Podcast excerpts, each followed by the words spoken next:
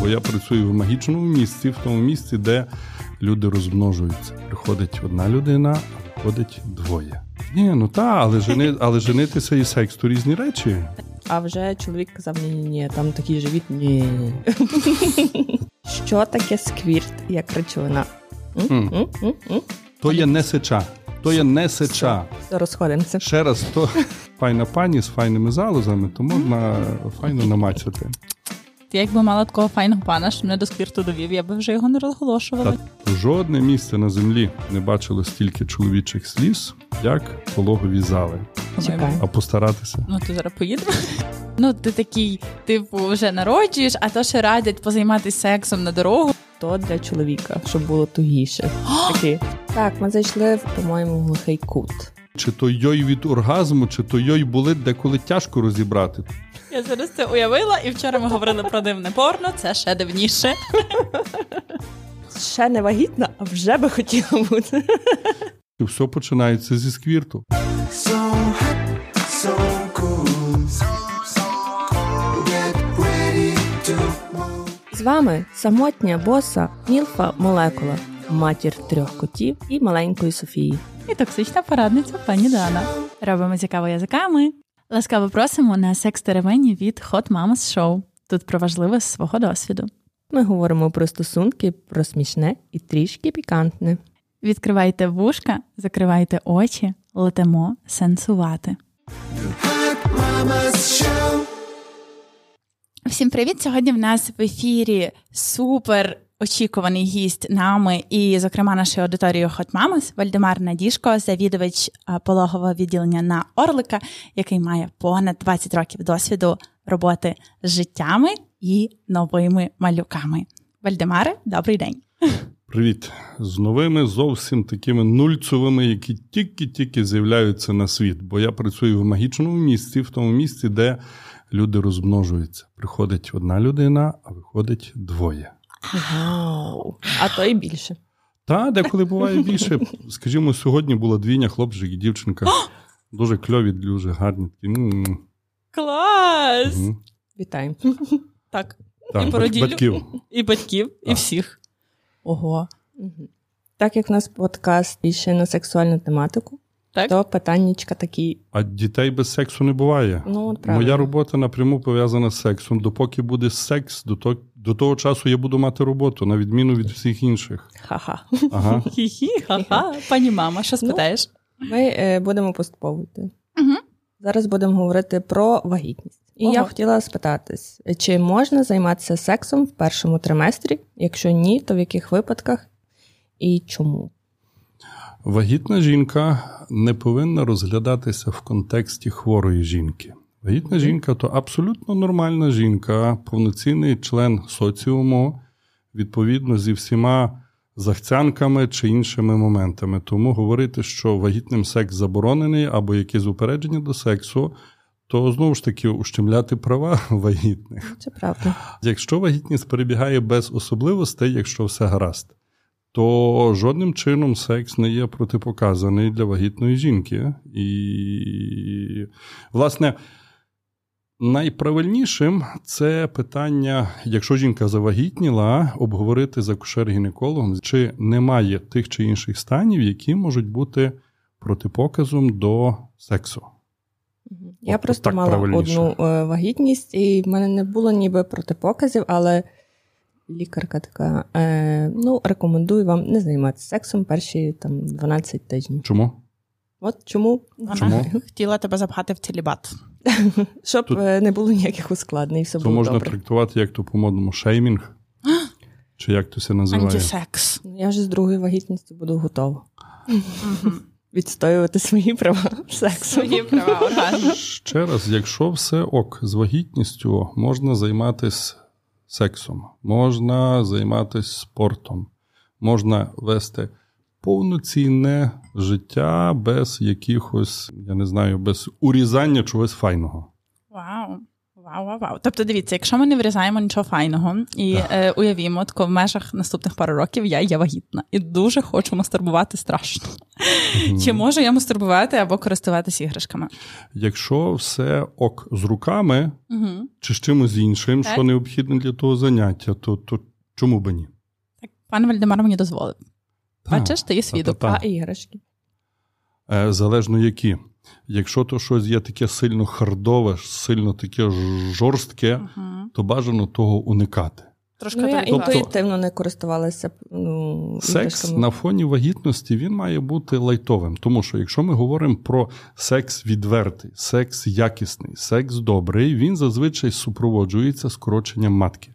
Скорочення матки, власне, на фоні вагітності не є конче бажаним, тому, власне, секс на фоні вагітності має бути більше в таку сторону повільного і, ну, може, сумного трохи, бо, бо правдивий якісний секс е, може спровокувати явище загрози переривання. Мгм. Якщо ми говоримо про такий кавалерський секс, що люстра кивається, сусіди по батареях стукають. Тобто, можливо, десь от до такого має бути якесь застереження. Мгм. Light саме то. Лайтові забавки саме то. І, і то, власне, треба приймати до уваги на, на фоні вагітності. Займаємося ми сексом. Я вагітна. А, е, або будь-хто. Е, І таке питання: чи потрібно в такому партнерському сексі вагітному е, користуватися презервативами? Багато публікацій наукових, професійних, вони рекомендують використання презервативу, але використання презервативу воно є рекомендовано більше в контексті, якщо є сумніви щодо такої гарантованої надійності партнера. Тобто, якщо партнер перед сексом з вами не займався сексом ще з кимось і ще з кимось і ще з кимось, тоді можна, зрештою, без презерватива. Якщо такої 100% гарантії немає, тоді краще використовувати презерватив. О. Тобто, якщо партнер є галицький і порядний, можна їхати без презерватива. А якщо він десь когось грає, і ви про то не знаєте, трошки застережіться. Тобто, якщо він не, не, не є е, християнин з Галичини, Ну, якщо він є проти Бога, ну це ну, ну, є. ну, ну, то та. То є недобре, правда? То Просто, А на що було з ним дженитися? Я проти того. Ні, ну та, але, жени, але женитися і секс то різні речі. Так я погоджуся. Та, Тому що погодитися як людина, яка розвелась, дуже погоджуюсь. та, та, та. Окей, маємо таке ще важливе. Чи є зв'язок між триместрами і твоїм бажанням? Чи є зв'язок між силою твого лібідо і, може, якимись гормональними змінами, які відбуваються під час вагітності? І якщо вони є, то в якому триместрі ми такі найбільше чогось хочемо? Чи нема такого? Чи то я придумала? Найбільше е, ви хочете до вагітності. Угу. Потім приходить вагітність, і на фоні вагітності лібідо в кожного може виглядати по-своєму. Тобто в когось воно злітає до небес. О, Когось. здається, є. Почекайте, почекайте. Я в перший триместр нічого не хотіла, я просто Бо плакала. то ж лікарка заборонила, через то певно і Ну, плакала. е, е, це, ні, ні. Я була чомусь здивована, що я вагітна. Так буває. А, А. потім е, в другому триместрі я трошки відновила, а відновилася е, у своєму бажанні, а в третьому я дуже хотіла. А вже чоловік казав: ні, ні, ні, там такий живіт, ні. То легонько можна було? Ну, та я казала, але е, він якийсь, я не знаю, наслухався того, що там пісюном е, стукають в лоб дитині, що я не знаю.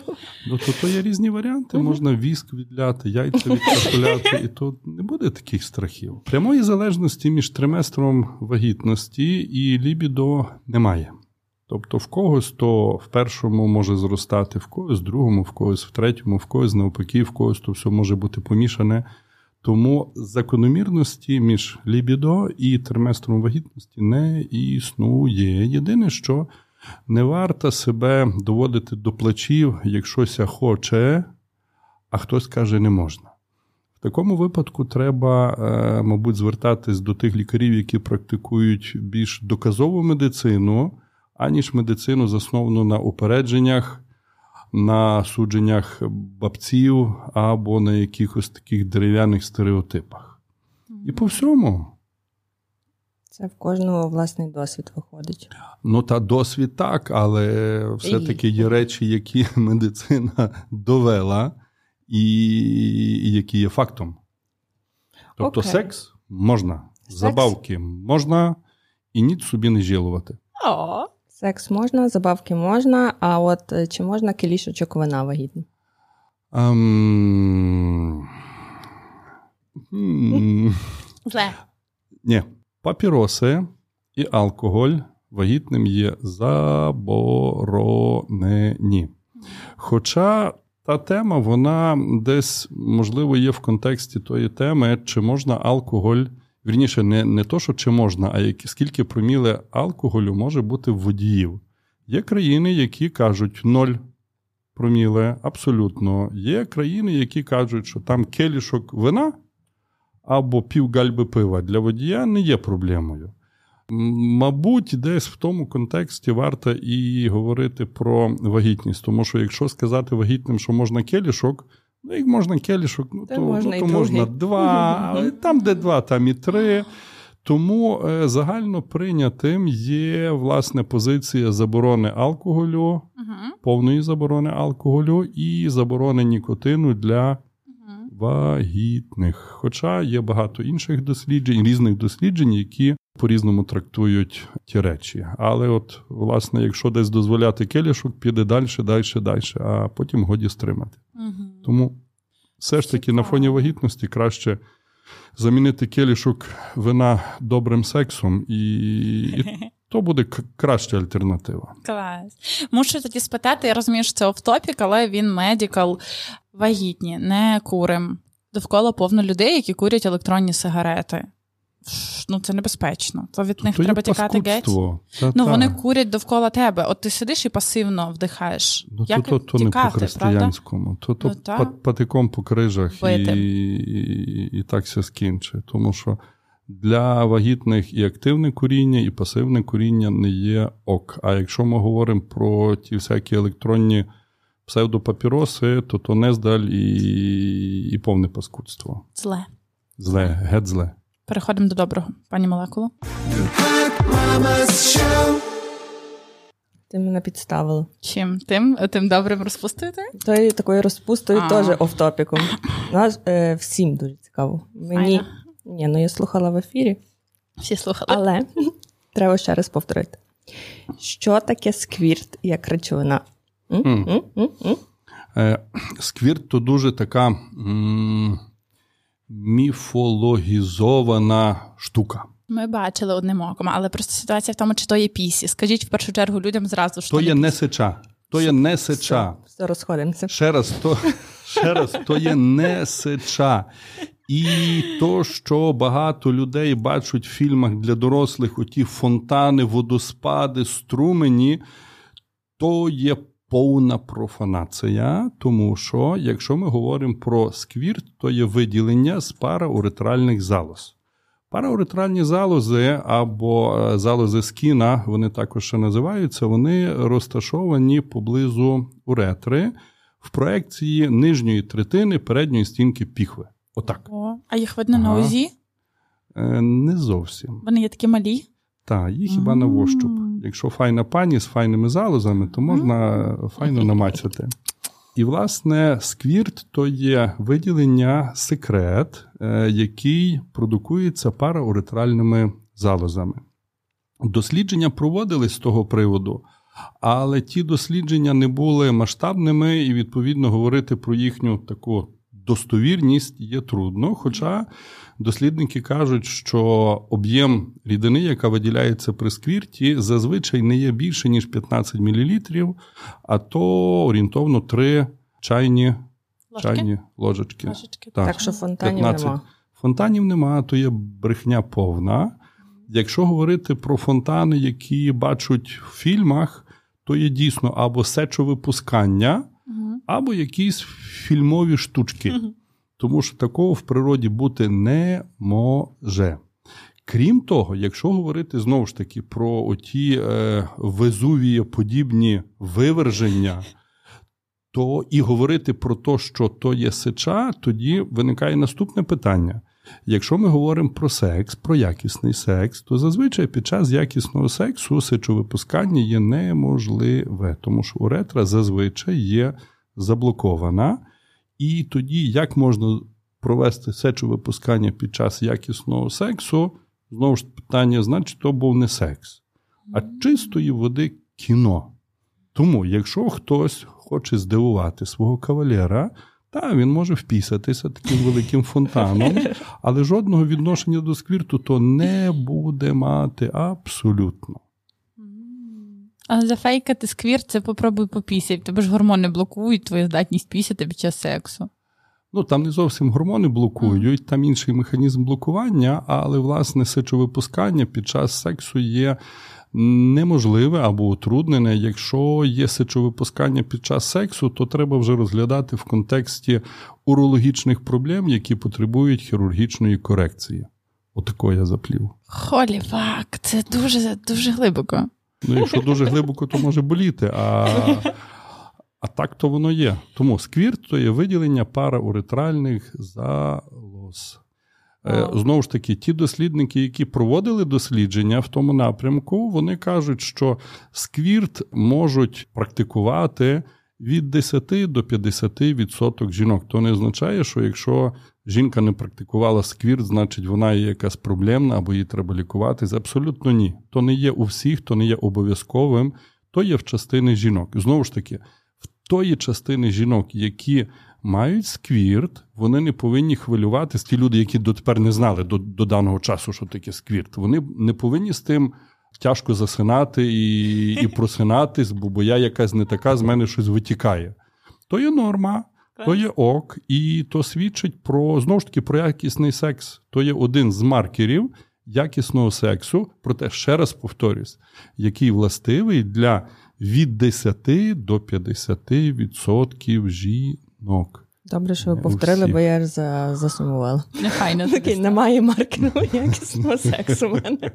Ну, я бачу. Значить, є інші маркери. Добре. Але про сквірт принаймні мусите знати, що то є, і звідки воно є, і як воно є. І що то не є фонтани, то точно. Мене дуже цікавить, як ті дослідники той сквір досліджували. А, ну та брали під е, дослідних дівчат. Я не знаю, правда, хто з ними, чи самі дослідники практикували секс, чи вони брали волонтерів для тої справи. Ну, література то не описує. Література описує лише факт дослідження. Трошки то замовчує. То Ну, зам, замов, може, то конфіденційна інформація, і вони підписували згоду на, на нерозголошення. Може, і так. А, та певно, що так. А хто би розголосив, що він мав сквірт? Я якби мала такого файного пана, що мене до сквірту довів, я би вже його не розголошувала. Та то вони, власне, тих панів не розголошували. Мгм. А, бо як то б не розголошували тих панів, що доводять до сквірту, халепа би була в тих черга? хлопів. А та певно. би стояла. Та-та, мали би тарапати. Поки в мене бранить сльоза. Давайте перейдемо до пологів. Давай. Ну, дивися, я таки не матір, але мушу спитатися, бо я все-таки шукаю того партнера, щоб я хотіла з ним розмножитись, помножити себе на ще когось. Ось, і мені цікаво, чи важливо, чи потрібно, щоб партнер був на пологах. Мені здається, для мене так, але яка є вибірка ваших пацієнток, як часто відбуваються парні пологи, і чи це важливо і чому? Ну, їх е, коректніше назвати партнерськими, а не парними. Угу. І, власне, в якості партнера е, оптимальним, на мою думку, категорично оптимальним варіантом є присутність чоловіка. Зараз, на даний час, суттєво змінилися, змінилося бачення, зламалися ті стереотипи, які побутували більш ніж 10 років тому, коли пологові відділення були закритими територіями, в які доступ ніхто не мав. І то дуже і дуже кльово, що зараз є можливість практикувати оті партнерські пологи. Тому що жодне місце на землі не бачило стільки чоловічих сліз, як пологові зали. Пологи то є процес дуже інтимний, дуже приватний. І, відповідно, присутність чоловіка в пологах вона не зобов'язує його мати якісь знання медичні чи якісь навики медичні. Він забезпечує виключно емоційну і психологічну підтримку роділлі. І тільки, і не більше, і не менше. Ніхто інший, крім чоловіка, який добре знає жінку, який живе разом з нею, не може забезпечити отой емоційний комфорт в пологовій залі. Тому що медичний персонал він забезпечує медичний супровід, він забезпечує повний обсяг медичної допомоги. Але оту глибоку емоційну психологічну складову в родзалі може забезпечити лише чоловік. Не мама, не сестра, не коліжанка, не кума, а чоловік. Чоловік зазвичай добре знає свою дружину, знає, в який момент погладити по голівці, пошкрабати між лопатками, сказати добре слово або тихенько посидіти в кутику. Присутність чоловіка під час народження його дитини то є колосальний позитивний емоційний стрес для чоловіка, і таких емоцій чоловік жодного за жодних інших обставин пережити не може.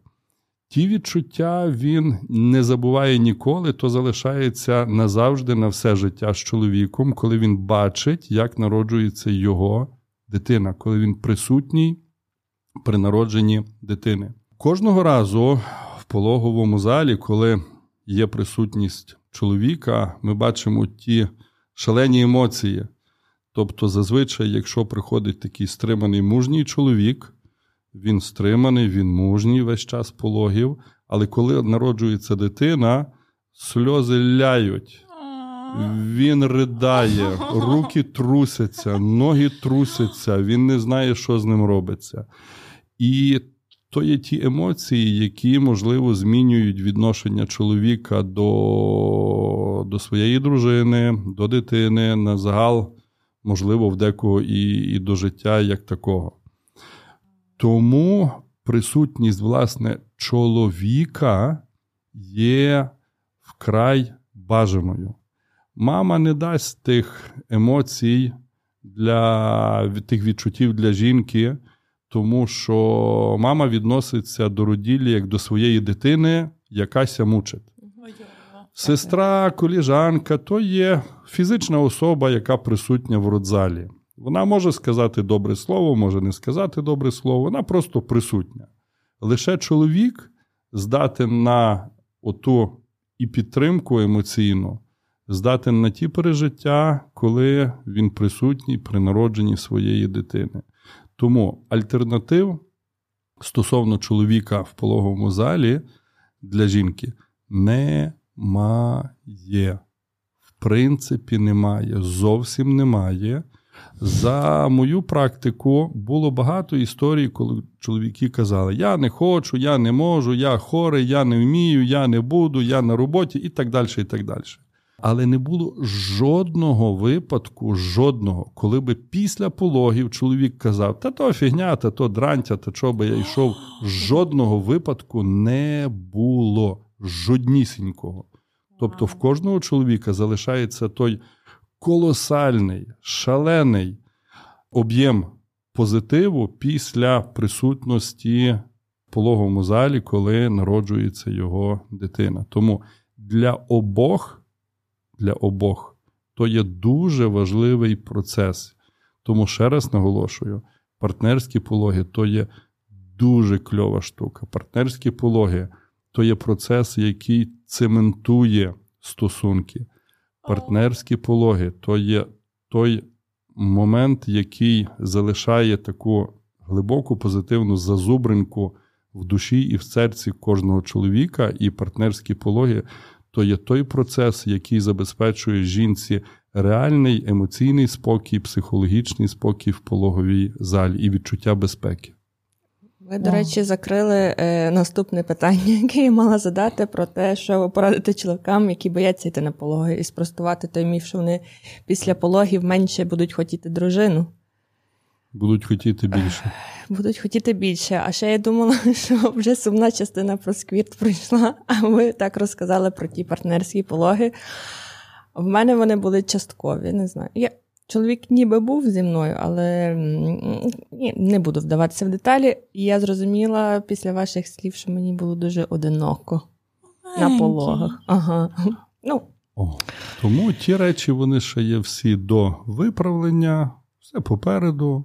Дякую. Тепер ви будете знати, що чоловік не, не обмежується лише репродуктивною функцією, що він може ще мати певні функції, зокрема при народженні і в родзалі. Тому функціонал чоловіка треба використовувати сповна, а не так десь точково. Але знаєте, в мене була така лікарка, дуже феміністка і дуже проти чоловіків, бо вона сказала, нащо він тобі там? Це токсично. Це... А я йду і думаю, ну реально так сталося, що я була сама. Я, напевно, не є сексистом, але, власне, в тому контексті варто обирати лікарів чоловіків. Вони є добріші, вони є чутливіші і співчутливіші. Ще раз, я не сексист. Ми вже вибрали. Ми вже У вибрали. мене реклама була. Пані, ми ще навіть не вагітні. Ну чекай. Як то має бути? А постаратися? Ну то зараз поїдемо. Ну, то все. Тут ще було технічне запитання з боку пологів. Е, Як часто використовується зараз епідуралка?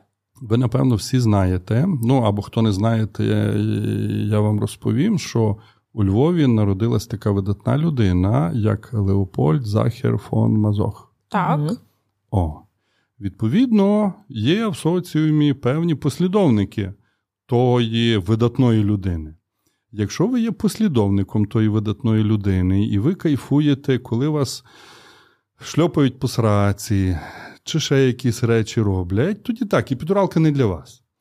Якщо ви не дістаєте такого задоволення від болю оргастичного, ну тоді питання, навіщо терпіти, якщо є гарний, безпечний, надійний і вже десятиріччями випробуваний метод, який дозволяє зняти біль в родах. Навіщо терпіти? Знову розстроїла. Я ся, я ся вибачаю. Все. Такі можна повторити полон. Я точно піду на другий до вас, так що все. В, наш, в нашому пологовому епідуралка використовується більш ніж 80, ближче до 90% пологів. А коли ні? Що коли ні? От більше ніж 80%, а коли ні, не використовується А от 20. хочу, хочу, щоб От. мене боліло, і тоді ні. Хтось є проти. А, ну, є в соціумі, скажімо, люди, які сповідують ті чи інші переконання. Їх є невеликий відсоток, і відповідно, якщо є в пологах ті люди, які сповідують от, власне, певні переконання, тоді вони кажуть ні, і все. Епідралка, вона є кльова, тому що вона використовується за бажанням пацієнта. Епідуралка не використовується за призначенням, за приписом лікаря, за наполяганням лікаря. Абсолютно ні. Вона виключно за бажанням пацієнта. Простіше кажучи, якщо пацієнтка каже, я хочу епідуралку, дуже прошу, ми кличемо анестезіологів, які в нас є найфаховіші. Е, Анестезіолог трохи чарує, і воно не болить. І відповідно е, спогади про пологи, які в багатьох асоціюються з болем, в тих ситуаціях асоціюються лише з чимось кльовим, прекрасним і приємним, тому що тебе не боліло. Біль в пологах він є деструктивним фактором, то не є щось, що допомагає, то є повний деструктор. Відповідно, коли йде перейма, тебе болить, тебе сильно болить. Закінчується перейма, і ти вже починаєш чекати нову перейму, бо тебе знов буде боліти. І так, година за годиною, і тебе і, і, людина себе вимордовує. Якщо ми говоримо про епідуралку, епідуралка, власне, забирає отой деструктивний момент, і тебе не болить. І, по-перше, ти дістаєш реально від пологів кайф, тому що то є дуже кльовий процес, кайфовий. А по-друге, оті спогади, отой шлейф спогадів багаторічний, він не асоціюється з пологами як з чимось болючим, з чимось прикрим, а він асоціюється, власне, як з чимось святковим, з чимось позитивним, з чимось кльовим. Тому чому б ні? Звичайно, що Якщо би, то знову ж таки історичний екскурс, але трохи такий глибший, якщо би давним-давно ота кубіта не звабила отого хлопа тим ябком, ну зірви то ябко, зірви то ябко. І він зірвав то ябко, і погнали їх нафіг з раю.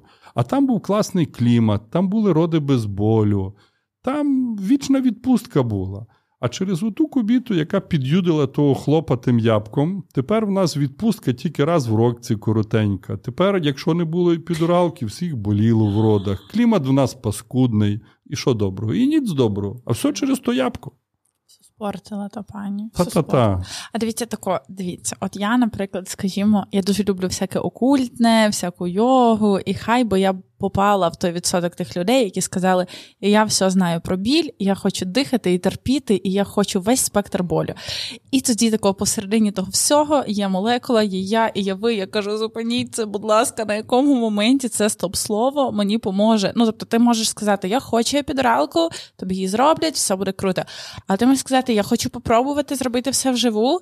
А потім ти така зупиняйте це, бо зараз капець, поможіть. Коли цей момент? Це реально потім якось ну, поміняти? А ми можемо зараз попрактикуватися. Як? Дивіться, ми зараз підходимо до дверей, відкриваємо двері, пхаємо вам пальці в двері. Двері так помаленьку закриваємо, закриваємо. Та вони синіють, чорніють.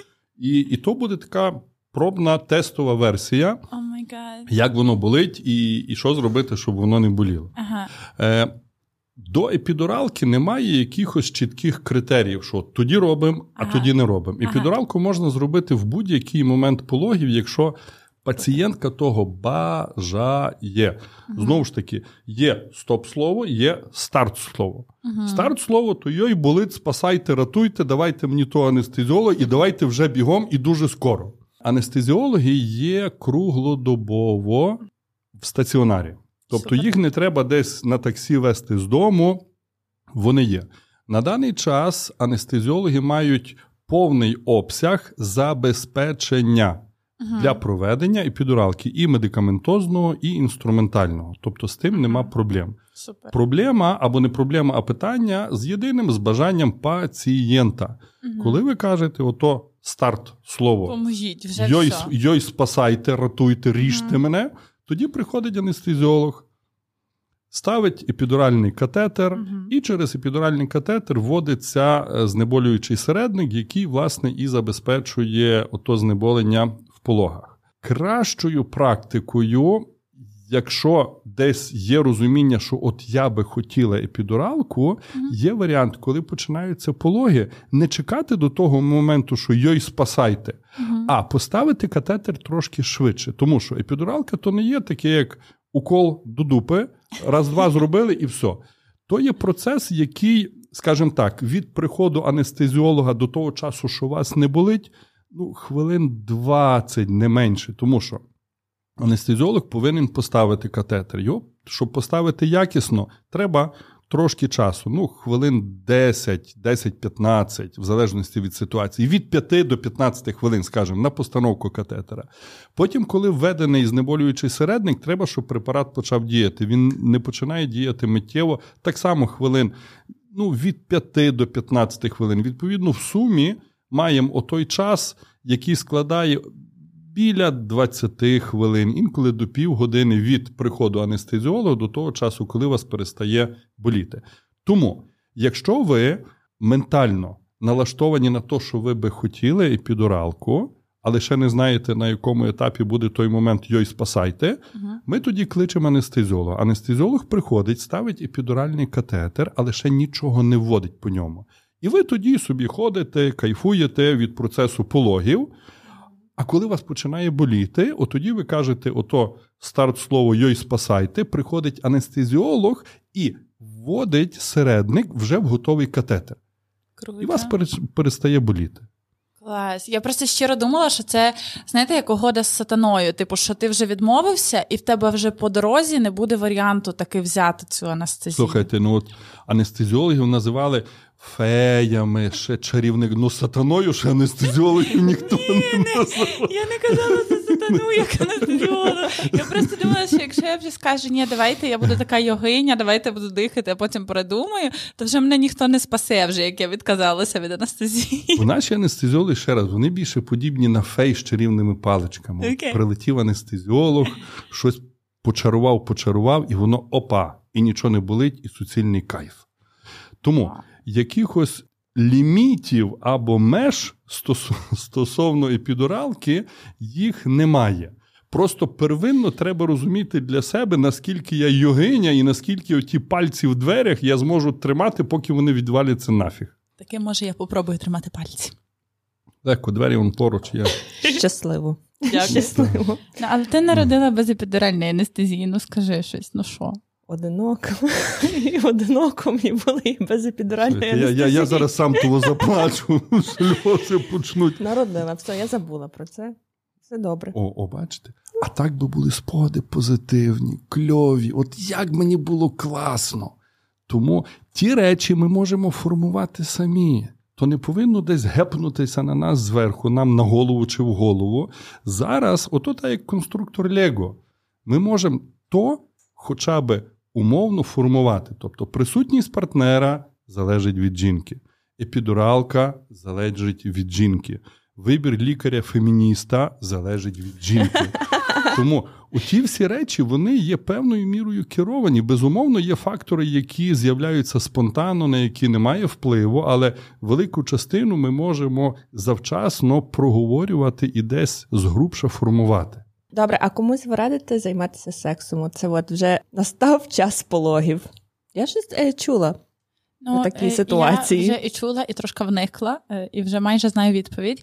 Е, Чи то є правда, що на розкриття матки перед самими пологами може позитивно повпливати сперматозоїди і секс?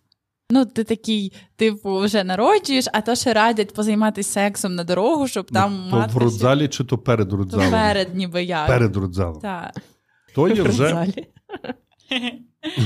То є вже в контексті недоказової медицини. Це з того приводу, напевно, не а може і проводились дослідження, але вони не є загальнодоступними, не опублікованими, засекреченими, як ті військові розробки. Є думки, скажімо так. Тому що ми не можемо сказати, що є дослідження з певними відсотками. Є думки, що секс при доношеній вагітності може пришвидшити початок родової діяльності. Чому? Тут є дві складових. Ще раз наголошую, я говорю зараз про доношений термін вагітності. Є дві складові.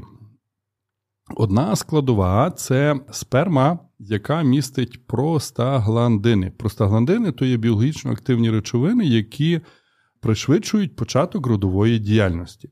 Фармацевти гарно навчились синтезувати простагландини, продають їх в ампулах, в інших, в іншому вигляді, як фармацевтичних препаратів. Але кожен чоловік містить ті простагл... носить чи має ті простагландини круглодобово при собі. І відповідно, якщо практикувати секс при доношеній вагітності, коли вже доктор акушер-гінеколог каже, що вже би се здало, бо вже термін підходить, от тоді берете свого чоловіка під руку, ведете його на каву, на морозиво, а після того так займаєтеся з ним сексом, що він, бідака, втікав через вікна і не знав, що це з ним діє. На, Кит. на каву його зводити обов'язково, щоб він себе не почував використаним. Ну, бо має бути прелюдія. Тобто накормили морозивом, дали кави, а тоді Грає. до роботи. Граєте його. Сильно. Сильно граєте. Сильно. От то є той варіант, щоб сусіди по батареях стукали і щоб кивалися люстри в хаті. Ха, Тому ото одна складова в вигляді простагландинів, які потрапляють до вас. Тут презерватив не треба використовувати. Мгм. То так на всякий випадок. Е, То є один момент. А другий момент то є емоційна складова, про яку ми вже раніше згадували на фоні якісного сексу. Матка скорочується. І відповідно ми маємо дію простагландинів і скоротливість матки. Тому той секс має бути якраз в форматі кавалерського сексу, Ага. якісного сексу, файного сексу. Обмежень немає. Тобто лімітів там чи три рази в день, чи п'ять разів в день немає. Головне, щоб хлоп вижив після того всього. Ну, але ви його на морозиво зводили, зводили. Файно. От, Не тому обідали. Не обідали Так, людину. так, так, так. Суцільний е, цей для мене сумний випуск. Чекай, ти не ходила на морозиво, ти не грала чоловіка. Сексу не було. Все, все, все. Давайте поговоримо про лікарів не феміністів. Вернемося. Кінчаємо то. Кінчаємо. Кінчаємо ту ситуацію. Я не раз чула такі історії. Є такі лікарі, які люблять накинути лишній шов після пологів е, жінці. Такі е, то для чоловіка, щоб було тугіше. Такі. What the hell? Що ви можете сказати про таких людей? А, е, тепер деталізуйте про чоловіків, жінок чи докторів. Про що би я мав сказати? Е, Я думаю, докторів Ну, то і вони- чоловіків. А хто страждає в цьому всьому? Жінка, звичайно. А чого? А хто Як, це а придумав? А чого? А Що це за додатковий шов? На епідуралці, коли зашивають, жінка тішиться життям. Яке болить? Не болить зовсім. А потім. А потім кого? Чоловіка хіба болить? Так, ми зайшли по-моєму, глухий кут. От ще один з аспектів епідуралки. Після пологів зазвичай є огляд родових шляхів. Якщо в родах є чи тріщини, чи розриви м'яких тканин, їх ушивають. Якщо жінка мала в родах епідуралку, під епідуралкою от той огляд, то ушивання абсолютно є неболючими. Та ні, ми не говоримо про епідуралку, я про те, що. А я про бу- бу- біль при зашиванні і Ага. про лишні шви. Чи там буде три, чи там буде п'ять лишніх швів, воно не болить. А той міф, що хтось спеціально лишній шов докладає, Щоб було Ем. тугіше. Це хорор фільми, ні? Та хорор ну, то, то з тих самих фільмів, там, де ті струмені б'ють до стелі, то точно з тої категорії. Принаймні, завжди можна, ну, можна запитати жіночку, вам шов який для XS, 2XS, 3XS, чи може емочку вам зробити. Ну, то завжди до обговорення. Й можна вибирати. А це. як же? Та, та, та можна все вибирати. О Боже. І чоловіка можна вибирати з різним пісюном, чи С, чи Ну, то, то перед тим же, а потім то вже факт, все, Я хочу еску. ніц не зміниш. Я вже проти тих великих пісюнів сильно. Я можу це ще тут сказати. Ми тебе почули. Бо, бо, бо, бо якщо якісь є сумніви стосовно лишнього шва або розмірів, ну то то можуть в в родзалі чоловікові штангель циркулем поміряти і під той розмір зашити. О. Геніаль. Геніаль. Це, це є файне. Це добре? А як знаєш, як пан виступає, що мені там зашийте, підшийте, ну є ж такі токсичні, оці Мгм, маскулінні мгм. пани, то зразу його просиш виймати пісюна і показувати, якби, ну, під що ми шиємо ту ситуацію. А дивіться, а оргазм таки можна отримати під час пологів. Ще раз, ще одну грустинку я хочу послухати. Ну, з того приводу я точно жодних досліджень не читав.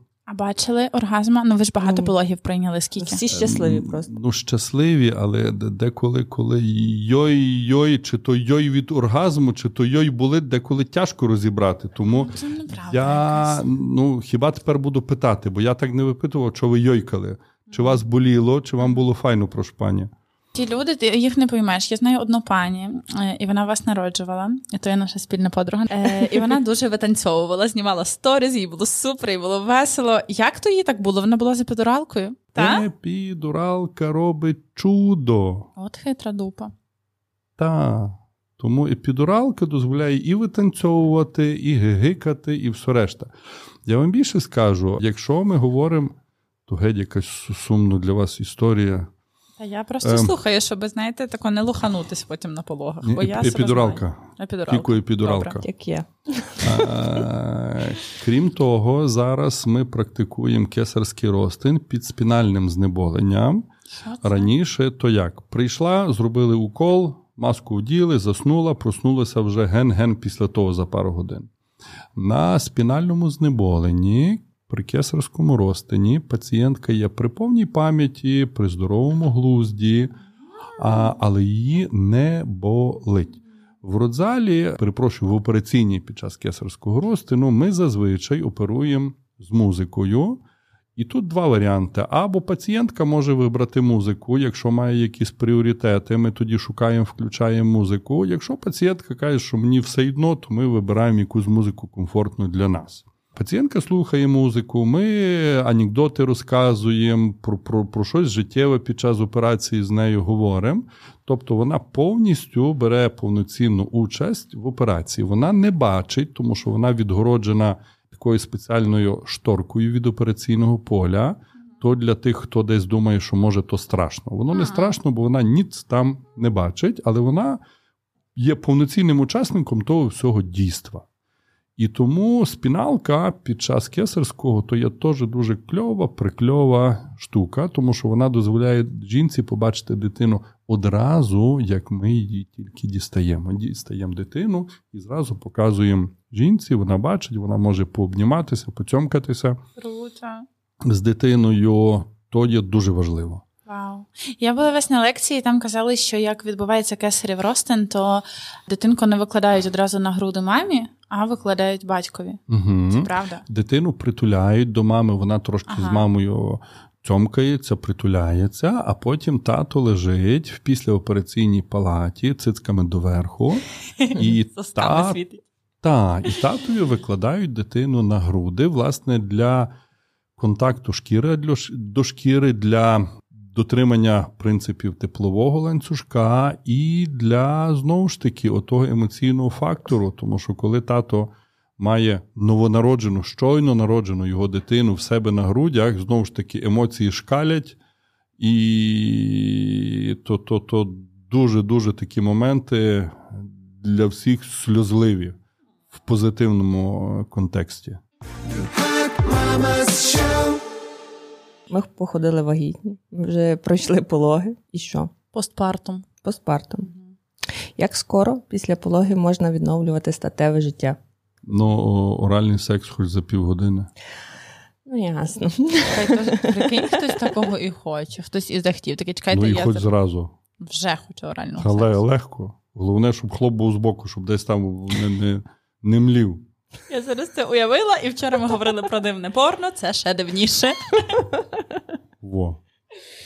Е, якщо ми говоримо про вагінальний секс, то якихось часових лімітів їх немає прописаних.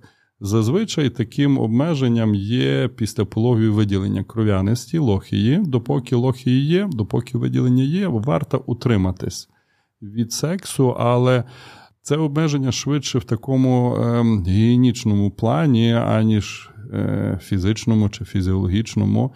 Тому якихось чітких рамок не існує. Секс після пологів його можна практикувати в будь-який час. Проте наголошую ще раз, зазвичай обмеженням є наявність виділень. Поки виділення є, бажано стриматись. Коли виділень немає, тоді можна практикувати по-всякому по-різному. Знову ж таки, після пологів може бути лібідо трошки вище, може бути лібідо трошки нижче. Ті речі треба враховувати.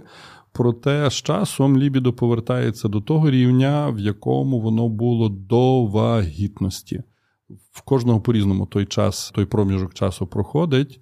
На що треба звертати увагу? Що після пологів секс може трошки бути дискомфортним, і відповідно питання треба, оті питання дискомфорту, якщо вони є, проговорювати своїм партнером. Тобто до того уважно відноситись, і щоб партнер також був уважним, уважним і обережним. Добре. Я Будьмо скажу свій досвід. Будьмо уважні. Скажи, Я почала своє статеве життя через 8, через 8 тижнів. то два місяці? Так. Мгм. І що, як воно? Клітор був мертвий. ну, десь півроку. Ну, ну, добре, не півроку. Ну, 4 місяці, напевно, його не було чутно. Клітора? Угу. А що так? Оргазм. То по розмаїтому буває. Власне, ми щойно говорили, що відновлення попереднього, е, попередньої чутливості воно відбувається поступово, і в кожного та поступ, то поступове відновлення воно займає різний проміжок часу. В когось швидше, в когось довше, але все стає до того, що було раніше. Просто тут питання часу дуже-дуже індивідуалізоване. Так, а ну скажи, той секс, отой перший після пологів, він був такий, як перший секс в житті? Я його дуже боялася. Так сильно, як першого сексу? Так. А по відчуттю? Було норм. Було норм. Так само можна практикувати виливання воску. Тобто зараз ми такі тільки були за епідуралку, а вже тепер всі до езотерики впали разом з мною. Ні, то можна практикувати традиційний секс, не екзотеричний. Ну, воно як Бог дасть. Угу. Угу. або як партнер зробить. От, як Нормального партнер зробить. Треба бачиш? мати. Все Коротше. зводиться до партнера. Так. Та, то, Ну, якщо- то ключовий учасник. Ну, а як візьметься якийсь такий курвий пес трошки, він тобі ні на пологи не піде, ні потім А, нормально. на, а на що його брати? Дійсно, а на що ви його брали? Ну. Ми питання до глядачів є риторичне. Люди нам постійно пишуть, що жаліються на чоловіка. На що ви його брали? Чим ви думали? Де був ваш мозок, де був ваш клітор? Та є купа хлопів, треба вийти в центр Львова та до вибору до кольору. Таке питаннячко. Чи можливо завагітніти у період лактації? Я знаю. Завагітніти. Завагітні. Це завагітні. Я знаю, що можна, але Ми поспитаємося. Слухачам, Можна завагітніти, коли ти годуєш дитину грудьми? На 100% в кожного є або знайомі, або знайомих знайомі, які читали багато літератури, були впевненими, що поки я годую грудьми, я завагітніти не можу. А потім, коли вже почали чути рухи в животі, що то ся рухає, а то вже ся рухає або братчик, або сестричка. А ми були впевнені, що от годую і не завагітнію. Теорія то є кльово, метод лактаційної аменореї то є кльово, але воно не завжди працює. Тому, коли ви виписалися з пологового, приїхали додому, відправляєте чоловіка на гуртовню, чоловік їде на гуртовню, купляє ящик презервативів. я тільки хотіла сказати. Ставить біля ліжка, так, щоб можна було рукою зачерпнути в зручний момент. І тоді ви будете впевнені, що у вас секс буде і кльовий, і безпечний. Тому що після пологів, як мінімум, треба кілька років, зазвичай то так, хоча б 2-3 роки, для того, щоб ви відновилися від попередньої вагітності і підготувалися до наступної. Тому вагітність на фоні годування грудьми вона і виснажує вас, і ускладнює певною мірою життя, бо ще одне зовсім мацюське, а вже друге мацюське на підході. І знову ж таки, для дитини організм мами то є то джерело всіх речовин, які необхідні для дитини. Якщо мама є виснажена попередньою вагітністю, ну закономірно, що наступна вагітність, яка одразу наступила, може бути, вона то не означає, що вона буде, але вона може бути проблемною. Тому все ж таки краще утриматися від такої вагітності одразу після попередньої. Презервативи відносяться до тих засобів контрацепції, які для годуючих жінок є абсолютно безпечними в плані безпеки молока. І разом з тим надійними старий, надійний, перевірений метод. Тому презервативи мають бути, коли ви практикуєте секс під час годування грудьми. Тому теорія кльово, але завжди треба перестраховуватись. У мене напросилося питання. Не перестрахувались люди, так все стало, пані є вдруге вагітна, і, наприклад, вона ще годує дитину, а стару дитину, а нову дитину вже має. То є супер, правда? Вже маємо нову дитину, вона сидить у нас в животику, і то можливо, що вона водночас і годує, і вагітна. Таке можливо, але таке не бажано, тому що знову ж таки грудне годування, смоктання грудей, воно пов'язане, воно асоційоване з короченнями матки. Угу. І грудне годування на фоні вагітності воно може бути е, фактором ризику щодо явищ загрози переривання Мгм. вагітності. Тому все ж таки грудне годування на фоні вагітності варто зупиняти. То не є щось категоричне, то є бажане. Цікаво, так. Дуже цікаво. А були у вас такі пацієнтки? Так? Часто? Не часто, але були. Вальдемар, скажіть, будь ласка, скільки, скільки пологів вам довелось бачити за своє життя? Може, є якась статистика? Багато. Багато, багато. Багато, багато. Не, Не, не рахував. не рахується. Як на якомусь моменті вже, напевно, це не рахується. Та то взагалі не рахується. Ні? Ну, ну то ж, то є робота. То є Чекай. робота. Ти, ти не рахуєш, скільки ти пологів прийняв. Ну, та воно десь на, на, на тисячі рахунок іде. Ого. Але скільки багато. Вау. І я там буду. Все, Ну, я... там буду чекай. Треба другу дитину тільки заради Скоріше. цього, заради досвіду. Я була у Вальдемара Надіжка на пологах. Все. Клас. У мене є мета. Добре, поки в мене мета. Партнера нема, то але хотіла вас спитати.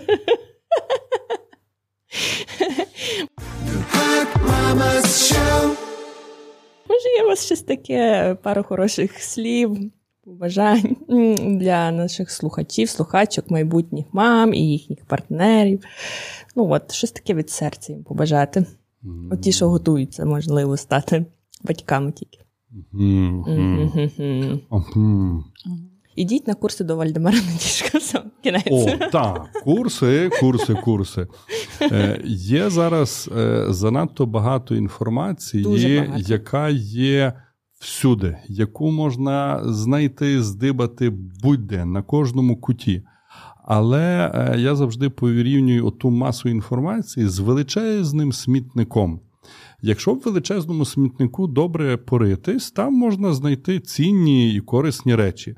Але, по-перше, треба перерити купу дрантя, а по-друге, треба чітко знати, що ти шукаєш. Так само з інформацією щодо вагітності, щодо пологів. Якщо ти шукаєш в мережі якусь інформацію, і ти чітко знаєш, що ти шукаєш, ти мусиш бути готовий, що купа такого відвертого сміття тобі треба передивитися, Ну, і тоді, може, знайдеш. Ага. П'ять років тому я щось таке шукала. Що я знайшла, що прочитала, не було ні на яких Во. курсах. Все, І це дуже сумний. Заб- забивати голову дурньою, особливо на фоні вагітності, воно не є конче доброю ідеєю. Е, властиво, тому ми проводимо кожного тижня оті курси в нашому пологовому, яким чином ми їх, ну я не скажу, запровадили, бо то не є щось нове, але яким чином ми їх практикуємо. Е, Лекції читають виключно лікарі-практики. У нас нема теоретиків, у нас нема тих лікарів, які хворого, може, бачили або пацієнта бачили раз в житті, а все решта сиділи, читали книжки. В нас читають лекції виключно лікарі-практики з багаторічним досвідом і хороші, якісні лікарі. Тому, е, якщо йде мова про отримання інформації, то не в розрізі реклами, то як е, рекомендація варто відвідувати курси, яких є зараз також багато. Але перед тим, як йти на курси, я наполегливо рекомендую дістати інформацію, хто проводить ті курси. Тому що зараз кожен може собі купити, скажімо, книжку акушерство, прочитати її, потім дати оголошення, що я читаю курси, і по книжці зашарити все, що хочу і не хочу. Ми проводимо свої курси суто в практичному аспекті. Ми не вдаємося в молекулярний рівень, ми не розмовляємо про якісь космічні теорії, ми розмовляємо виключно про ті речі, які можуть здатися вагітним, можуть стати корисними вагітним під час вагітності і під час пологів. Отакою є концепція наших курсів. І так як то читають лікарі, відповідно інформація подається достовірна і практична. Лекції в нас є на всі періоди вагітності, пологів, догляду за дитиною, тобто весь той спектр, який цікавить вагітних і майбутніх молодих матусь, в нас в нашому арсеналі є. Тому можна приходити, можна слухати і отримувати, власне, достовірну і практичну інформацію, не риючись по смітниках, не вичитуючи всяку відверту дурню, тому що деколи читаєш і дивуєшся, як люди можуть писати таку, ну, повну нісенітницю, таку, що взагалі в голову не вкладається. А люди то читають, дехто, можливо, занадто довірливий, вірить тому тій дурні. Дурний і радий дуритися. Ну так, але шкода. Шкода. Шкода. Шкода, тим більше, коли Я є, коли є надійні джерела інформації, тим більше шкода людей, які десь шукають або слухають, або десь черпають ту, ту інформацію абсолютно потворну. У нас в інформації про подкаст буде посилання на Фейсбук Вальдемара Надіжка, а також дані, де можна буде дізнатись про лекції, які відбуваються щосередини Орлика, а, і також записатися на них. А тепер там е, вибудується черга до вас, пане пане докторе. Але обіцяйте, що ви нам виділите віконечко. Ви нас приймете. Та я сміюся. Ну але і дивіться, ви так розказали, що я от ще не вагітна, а вже би хотіла бути.